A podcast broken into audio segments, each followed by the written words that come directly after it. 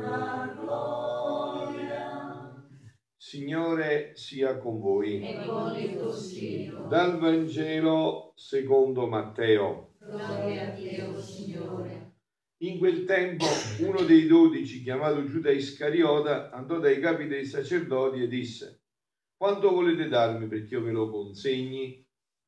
E quelli gli fissarono 30 monete d'argento. Da quel momento cercava l'occasione propizia per consegnare Gesù. Il primo giorno degli azimi, i discepoli si avvicinarono a Gesù e gli dissero: «Dove vuoi che prepariamo per te perché tu possa mangiare la Pasqua?» Ed egli rispose: «Andate in città da un tale e ditegli: il maestro dice, il mio tempo è vicino. Farò la Pasqua da te con i miei discepoli». I discepoli fecero come aveva loro ordinato Gesù e prepararono la Pasqua. Venuta la sera, si mise a tavola con i 12. Mentre mangiavano, disse: «In verità io vi dico, uno di voi mi tradirà». Ed essi, profondamente rattristati, cominciarono ciascuno a domandargli: «Sono forse io, Signore?» Ed egli rispose: «Colui che ha messo con me la mano nel piatto è quello che mi tradirà. Figlio dell'uomo se ne va, come sta scritto di lui. Ma guai a quell'uomo dal quale il figlio dell'uomo viene tradito. Meglio per quell'uomo se non fosse mai nato». Giuda, il traditore, disse: «Rabbì, sono forse io?» Gli rispose: «Tu l'hai detto». Parola del Signore. Gloria a Dio Cristo. Parola del Vangelo cancelli tutti i nostri peccati. Siano lodati Gesù e Maria. Voi avete sentito come termina questo brano del Vangelo, è Matteo, capitolo 26, 14-25, termina con queste parole: «Giuda il traditore disse: Rabbì, sono forse io?» Gli rispose Gesù: «Tu l'hai detto». Quindi, come vedete, Gesù non ha giudicato Giuda, è Giuda che si è giudicato. Gesù gli ha detto: «Tu lo dici, no io». Giudico, sei tu che ti sei dato il giudizio, no? Quindi questa è così, no? Perché cioè quando noi a volte abbiamo delle resistenze mentali, no? A volte sento io parlando ancora magari, cioè, ma Dio può essere così duro che manda uno nell'inferno? Bravo, Dio non è così duro che manda uno nell'inferno, sei tu che vai nell'inferno. Cioè la misericordia di Dio non è che a un certo punto si ferma, è infinita, ma tu puoi bloccare con la tua libertà la misericordia. Gesù adesso vi sentito con chiarezza cosa ha detto: «Tu l'hai detto, no io l'ho detto, no io ci ho pensato, tu l'hai detto». Quindi però stasera io non voglio fermarmi sulla figura di Giuda, abbiamo trattato ieri sera attraverso anche i due aspetti della volontà umana e la volontà divina, no? Adesso invece entriamo in questo aspetto anche volevo toccare su un altro punto di questo aspetto che riguarda Giuda. Avete sentito che questo Vangelo viene detto il mercoledì. Mercoledì c'è questo passaggio che Giuda proprio sembrerebbe che in questo Vangelo, no? Che in questo giorno sta andando a contrattare Gesù. Voi sapete, no? Che gli inizi della Chiesa, i giorni penitenziali per eccellenza, soprattutto quelli di digiuno, erano proprio il mercoledì e il venerdì. Venerdì perché Gesù moriva in croce, il mercoledì per riparare questo, no? Questo atto. Un atto di riparazione del popolo di Dio per questo atto, no? Sapete che è quello che poi ha conservato la Madonna a Meggiugorie, mercoledì e venerdì, uno delle tradizioni dice anche questo aspetto, cioè proprio per riparare questo atto, no? Perché noi siamo in questo, diciamo, in questa possibilità di corpo mistico che può riparare tutto e per tutti. E proprio stasera su questo punto voglio fermarmi. «Quanto volete darmi perché io ve lo consegni?» ha detto Giuda, no? La storia, tutta la storia, è il risultato di molteplici responsabilità. Ogni persona, quando la storia passa dinanzi alla sua particolare responsabilità, è obbligata a dare la giusta direzione verso il bene. Cioè, ogni storia, io non sono neutro, passa anche attraverso la mia vita e io sono responsabile della mia risposta. Non so, vi faccio un esempio, no? Una persona che in una famiglia risponde può interrompere una serie di maledizioni e trasformarle in benedizioni. Ecco come no? Certo, non è responsabile, capito? sono responsabile, no? Ogni persona, sentitelo bene, se non l'avete capito adesso alla luce di quello che io ho detto ci ho dato un po' più dentro, quando la storia passa dinanzi alla sua particolare responsabilità è obbligata a dare la giusta direzione verso il bene, collaborando per chi ci si incammini sulla via della verità e si abbandoni la strada della falsità e del peccato. Io posso avere pure una generazione di delinquenti e con me la interrompo, capito? E farò una generazione di santi. Quindi non è che possiamo fare i fessi per non andare in guerra. Voglio dire, è una responsabilità. E abbandoni la strada del peccato, della trasgressione e della disobbedienza alla volontà di Dio. Ma soprattutto, se anche non vuoi orientarla verso il bene, devi assolutamente evitare di prestargli il suo contributo al male. Devi dire no, basta. Io fermo questo sistema. Io fermo questa catena. Questo può avvenire solo vincendo ogni tentazione e rimanendo nella più pura obbedienza alla volontà del Signore nostro Dio e Creatore. La tentazione può essere diretta o indiretta, palese o nascosta, evidente o meno evidente. È dovere di ogni uomo non lasciarsi trascinare nella tentazione. Detto tante volte, la tentazione non è peccato. I pensieri non sono peccato. Qualcuno di voi può impedire che gli uccelli volano su nel cielo? No. Vabbè. Ma se un uccello vuole venire sulla testa e fermarsi e fare un nido, questo lo può impedire. Quindi, ma anche il suo obbligo, non solo non farsi trascinare la tentazione, ma non tentare i suoi fratelli. Non tentare i fratelli. La donna si lascia tentare dal serpente nel deserto, e nel paradiso terrestre, trascina la sua storia, la disobbedienza. Si ferma a se stessa questa cosa? No. Che fa? Tenta l'uomo Adamo, il quale, lasciandosi da lei sedurre, trascina tutta l'umanità futura nella morte, nel quale lui ha portato la natura umana. Se Adamo non avesse ceduto alla tentazione, l'umanità di sicuro non avrebbe avuto, sicuramente avrebbe avuto tutto un altro futuro. Quindi la storia si ferma a me, si ferma a te, io sono responsabile della storia. Il mio sì o il mio no ha un peso enorme, non solo nei miei confronti, ma nei confronti di tante situazioni. Che ne sai tu a quel sì tuo quante anime Dio ha legato, a quel no tuo quanto ne trascinerai dietro di anime, tu che ne sai? No? Quindi questa verità deve insegnarci che dalla nostra persona può nascere il bene oppure il male. Il bene oppure il male, no? Sentivo un uomo di Dio, no? Che diceva che praticamente lui era stato il primo nella sua famiglia a rispondere seriamente alla chiamata di Dio. E adesso che cosa era successo? Che si era invertito il procedimento. Il figlio si era coinvolto in questo, anche i nipoti, e la nipotina di tre anni, gli diceva alla mamma: mamma, adesso mi devo ritirare. Dove ti devi ritirare? Alla presenza di Dio.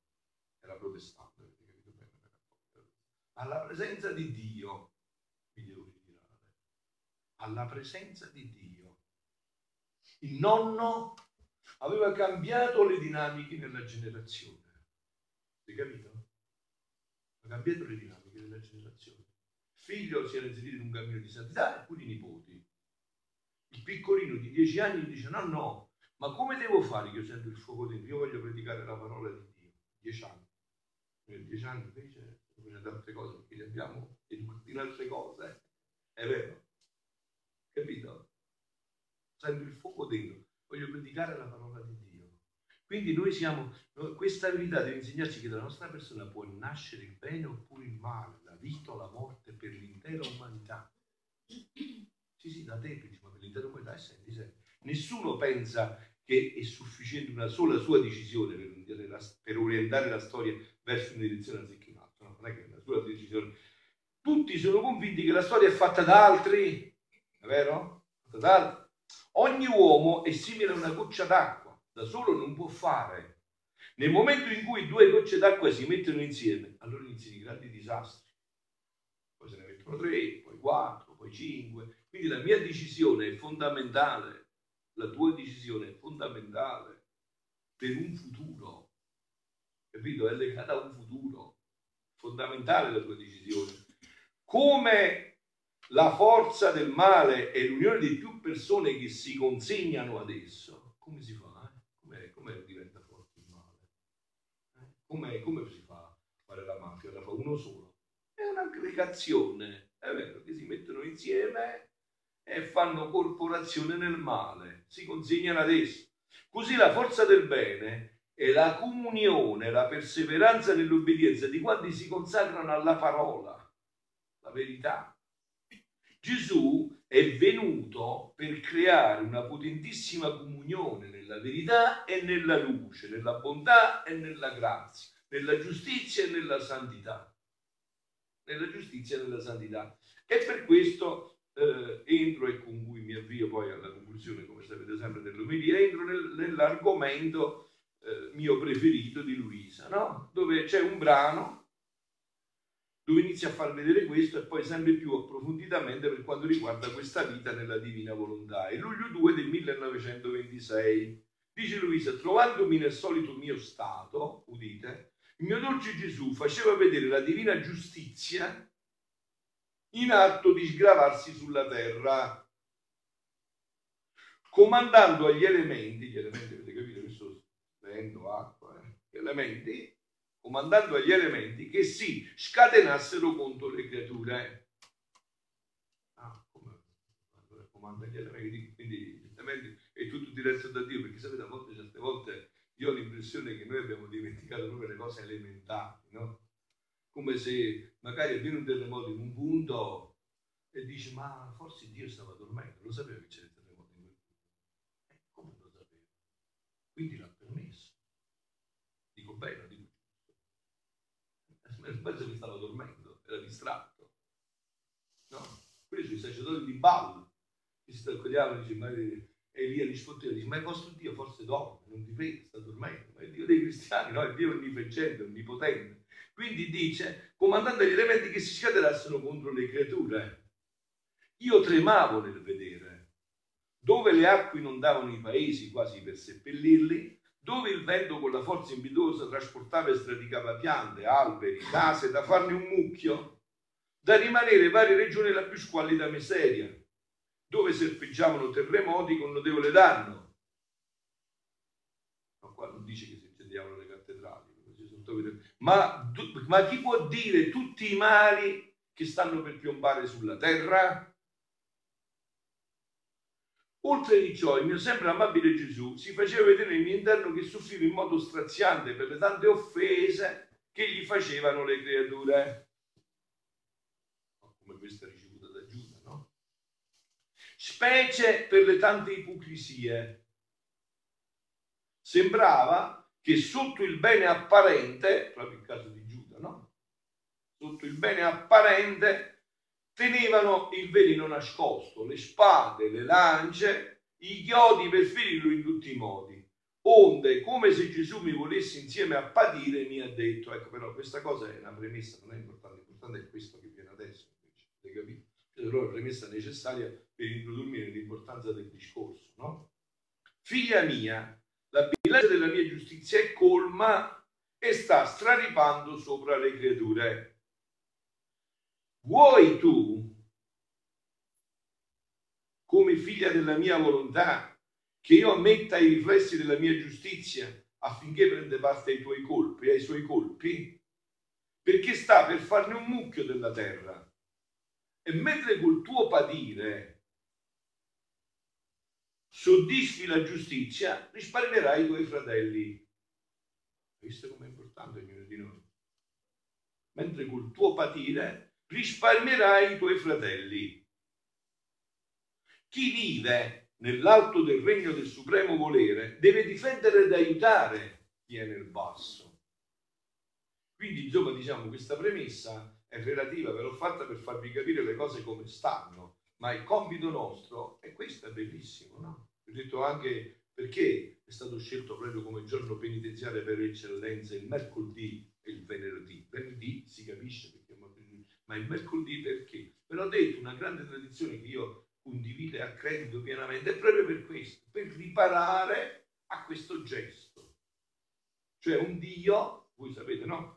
Che quello che sta avvenendo, che verrà venerdì, si chiama deicidio. Pensateci un poco, deicidio, uccidere Dio, è cosa che sembra quasi impossibile. L'uomo che fa il decidio, l'uomo che uccide Dio, no? E quindi, cioè, questo atto riparativo entra in questa dinamica. E veduta, avete sentito per che cosa? Avete sentito che salto enorme, no? Giuda si lamentava perché Maria ha fatto 300 denari, che significava la paga di un anno di un operaio, no? Praticamente un anno un operaio poteva vivere con quei soldi con cui Maria aveva spaccato il vaso e aveva tirato profumate. Qua adesso lui l'ha venduto per 30 monete, cioè proprio per niente, capito? Per niente, proprio per niente. Tanto è vero che poi l'ha buttata, no? Sono 30 monete, no? Oh, allora, quindi adesso per cui, con questa premessa ci inseriamo però nel punto fondamentale. Dice Gesù in questo brano: sai tu, dice a Luisa, come succederà a riguardo di questa santità del vivere nel mio volere per il suo creatore, cioè questo frutto di questa passione, questa santità, questa vita nella divina volontà, no? Riportare l'uomo all'origine. Questo è il frutto vero, questa è la vera Pasqua che Dio ha preparato per l'umanità. Deve attendere quando si potrà celebrare questa Pasqua, perché si potrà celebrare quando noi saremo pronti, ma l'obiettivo è quello, no? E allora dice: sai come succederà per questo? Succederà come a un re che non ha prole, che non ha figli. Questo re non gode mai l'affetto di un figlio, né lui si sente di prodigare tutte le sue carezze paterne, nei suoi baci affettuosi, perché non scorge in nessuno il suo parto, le sue fattezze, e a chi affidare le sorti del suo regno. Poveretto, vive sempre con un chiodo nel cuore. Questo papà, questo re, vive sempre circondato da servi, da persone che non lo rassomigliano. E se gli stanno d'intorno, non è per puro amore, ma per interesse proprio. Chiaro, no? Il figlio gli sta per amore, chiaro. Sa che l'eredità sarà sua, ma non gli interessa. Lui ama il papà, ama la mamma, no? Il servo no, sta là per l'interesse, che si deve prendere l'eredità, insomma, se è possibile, no? Visto che non hai figli, chissà che non me lo darà a me, no? Ma per interesse proprio, per fare acquisti di ricchezza, di gloria e forse anche per tradirlo. Eh sì, si trova un padrone migliore, insomma, si può farlo fuori, lo fa fuori, no? Ora supponi che venga un suo figlio alla luce dopo lungo tempo. Vedete come ognuno di noi è importante nel progetto di Dio, importantissimo, ognuno è importantissimo, è unico, irripetibile. Dio a te ti ha pensato dall'eternità per un progetto che ha su di te ab eterno, e che però questo progetto che ha su di te ab eterno potrà coinvolgere tante di quelle situazioni e sfaccettature che tu non puoi neanche immaginare. Il tuo sì o il tuo no può avere delle conseguenze infinite. Vedete, c'è un dipinto, un quadro, a Laverna, no? Dove San Francesco ha avuto le stimmate. C'è un dipinto bellissimo della Madonna che arriva all'Arcangelo Gabriele a portargli l'annuncio, no? Che Dio si vuole fare uomo nel suo grembo. E il pittore,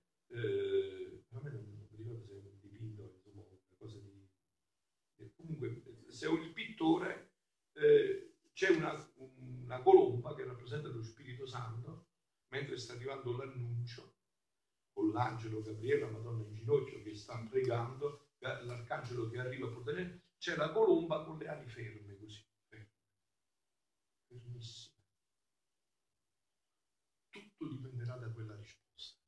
Tutta la storia dell'umanità, tutto dipenderà da quella risposta. Vi faccio una domanda, rispondete con la bocca, rispondetemi nel cuore. La Madonna poteva dire no, sì. La Madonna poteva dire no, e come?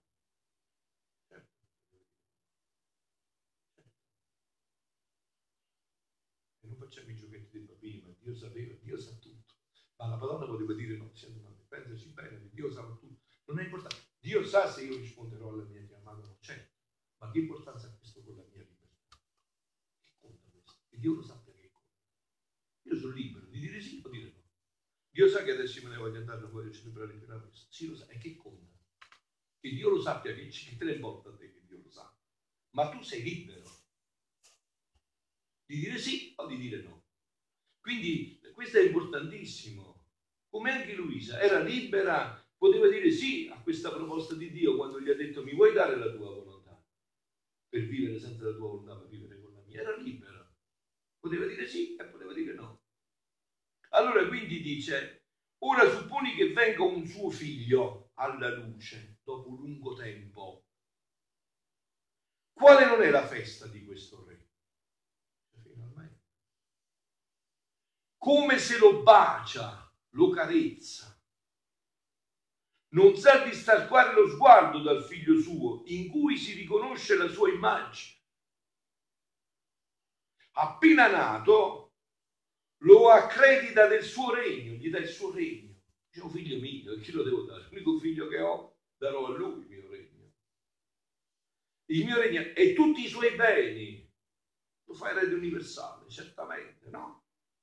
E la sua completa gioia e festa, e che il suo regno non sarà più degli estranei, dei suoi servi, ma del suo caro figlio. Onde si può dire che ciò che è del padre è del figlio, e ciò che è del figlio è del padre. Voi vi ricordate, no? Gesù, adesso proprio prima della passione, in Giovanni, quella preghiera meravigliosa, per eccellenza, la preghiera sacerdotale che bisognerebbe sapere a memoria, andare a rivedere ogni volta, no? A un certo punto che cosa dice Gesù? Papà, che siano una cosa sola e che si amino come io amo te e tu ami me, così io amo loro e così si amino tra di loro, così io amo loro, così noi siamo amati. Siamo, ma voi ci avete mai pensato che cosa dice Giovanni nel Vangelo? Che noi siamo amati da Dio, noi siamo amati da Dio, come Gesù ama il Padre e il Padre ama il Figlio. Così siamo amati da Dio, capito? In questo modo siamo amati. Quindi dice, onde si può dire che ciò che è del padre del figlio è ciò che è del figlio del padre. Ora, chi possederà il regno della mia volontà sarà per noi come un figlio nato dopo 6.000 anni circa, 1926, 100 anni fa quasi, 6.000 anni circa, ha dovuto attendere Dio, dice, dopo quasi 6.000 anni. Qual gioia, quale festa non sarà per noi nel vedere in Lui la nostra immagine integra, bella, come la uscimmo dal nostro seno paterno. Avete capito? La nostra risposta influenzerà tante generazioni. Sì, sì, avete capito bene, se lo ripeto. Il nostro sì e il nostro no influenzerà tante generazioni. Tu vuoi mettere un figlio, no? Che nasce in una famiglia, però non vive la fede apparente come è stata vissuta nelle nostre famiglie, no? La fede vera, quella bella proprio, capito? Quella che ti fa sentire felicissimo, diciamo, che grazie ho avuto io, no? Immagina con questa qua che ti ho detto, questi pastori che ti ho detto, no? Cioè che il figlio si va a dormire con la Bibbia nel letto, capito? Che scava nella parola di Dio, che se la gusta e che ha visto in te un esempio bellissimo di una fede bella, vissuta, entusiasmante, che realizza la vita, E come un'influenza? Influenza sì, certo, influenza sì. Come sono state influenzate adesso? Come mai? I divorzi diventano sempre più veloci, addirittura hanno fatto quello espresso come un caffè. Come mai? Perché hanno visto questi esempi, no? Cioè, scusa, un figlio che nasce in una famiglia separata, che esempi avrà? Ditemi voi. Avrà l'esempio di una famiglia unita? Voglio che nasce una famiglia dove si litiga sempre, che è sempre avanti. Allora capite, cioè qua si tratta di influenzare generazioni su generazioni, una risposta, altro che, non so chiacchiere, si tratta di influenzare generazioni. Tutte le carezze e i baci saranno per questo figlio molto più che, avendo dato all'uomo nella creazione il regno della nostra volontà come eredità sua speciale, cioè di Gesù. Se non si stanca di ripetere, guardate che io quando vi ho creato vi ho dato un'eredità speciale, il mio regno. Voi l'avete perso, ma io non l'ho perso, questo è sempre il mio ideale, riportarmi in questa eredità speciale del mio regno, del mio regno. E voi immaginate, dice, già adesso in questa generazione qualcuno inizia a rispondere a questo, cosa comporterà questo per il futuro, perché noi siamo intimamente legati gli uni agli altri, capite? Non è che adesso è andato così il cristianesimo, no, noi siamo intimamente legati gli uni agli altri come eredità speciale, ed essendo stato questo nostro regno in mano a estranei a servi, a traditori, per sì lungo tempo, traditori, no? Come Giuda, traditori per lungo tempo, nel vedere questo figlio che lo possederà come figlio e ci darà la gloria del regno della nostra volontà, la nostra eredità sarà messa in salvo da parte di questo figlio. Vedete com'è importante?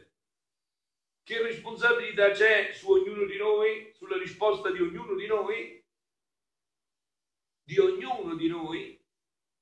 Perciò vi ho detto tante volte, una preghiera che non cambia la vita, che bisogna fare? Bisogna cambiare preghiera. Bisogna cambiarla urgentemente. Perché la nostra risposta è importantissima, è fondamentale la nostra risposta. La nostra risposta può cambiare in un mare di benedizioni le generazioni delle nostre famiglie. In un mare di benedizioni, tu sei importantissimo, puoi invertire tutto la tua risposta. Vuol dire addio a papà, faccio io per tutte le mie generazioni, ma hai dato questa possibilità e facciamo adesso, facciamo papà, facciamo adesso. È importantissima la nostra risposta, è fondamentale, è di una fondamentale importanza. Non è giusto che tutto gli diamo, anche noi stessi, e che racchiuda tutto e tutti, mentre Gesù ciò diceva, io sono rimasto impensierito e gli ho detto: possibile, amor mio, tutto questo? Certo che è possibile. È possibile perché Dio ti ha scelto per quello. Tu stasera perché sei qua? Perché Dio ti ha scelto per sentire questo. E se no mica è qua. No, sei qua perché Dio ti ha scelto per sentire questo. È un disegno ab eterno che Dio ha su ognuno di noi. Guardate, bisogna finirla di pensare che la nostra vita, anche minimamente, sia per caso. Non c'è niente, neanche i minimi dettagli, che certo noi non abbiamo la capacità di leggere il disegno complessivo di Dio, ma non c'è niente che è per caso. Non c'è niente. Ci ho detto tante volte, adesso quanti persone stanno nel mondo? 8 miliardi. Dio conosce il numero di capelli di tutti gli 8 miliardi, hai capito? Di tutti gli 8 miliardi, no, di tutti gli uomini che sono stati, sono e saranno, con un numero preciso dei capelli, e tu non sei neanche il tuo, capito? Cioè, quindi bisogna entrare in questa logica. Nessuno di noi è stato buttato così per caso, e perché in quella generazione, in famiglia, perché in quel tempo, è tutto un disegno precisissimo di Dio, che nella sua onniscienza, e ti viene a fare la proposta, capito? Ti viene a fare la proposta. Stasera la sta facendo anche attraverso me, viene a fare la proposta. E Gesù ha soggiunto: figlia mia, non ti meravigliare, perché l'anima, col possedere il regno del supremo volere, possederà una volontà divina, infinita, eterna, che racchiude tutti i beni. Quindi chi possiede tutto può darci tutto. Quale sarà il nostro contento, la nostra e la sua felicità nel vedere la piccolezza della creatura in questo nostro regno che prende continuamente da noi, da padrone, da figlia nostra? E siccome ciò che prende da noi è divino, lei prende il divino e il divino ci dà, prende l'infinito e l'infinito ci dà, prende da noi cose immense e cose immense ci dà, prende da noi luce e luce ci porta. Lei non farà altro che prendere e darci. Noi metteremo a sua disposizione tutte le cose nostre, affinché nel regno della nostra volontà datole da noi, non più entrino cose a noi estranee, ma tutte cose nostre. E così possiamo ricevere i frutti, la gloria, l'amore, l'onore del regno della nostra volontà. Perciò sii attenta e il tuo volo nel nostro volere sia continuo. Allora, carissimi, vi lascio, perché è arrivato il momento dell'apparizione. Questo è il punto fondamentale, notare. Ognuno di noi è importantissimo per Dio. La Madonna ha detto tante volte questo concetto. Importantissimo nel progetto di Dio. La mia risposta comporta tante conseguenze, nel bene o nel male. Può portare tantissime, un numero innumerevole di conseguenze sono legate a certe risposte. E Dio voglia appunto che la nostra sia una risposta sola. Quale? Voilà. Fiat. Siano lodati Gesù e Maria.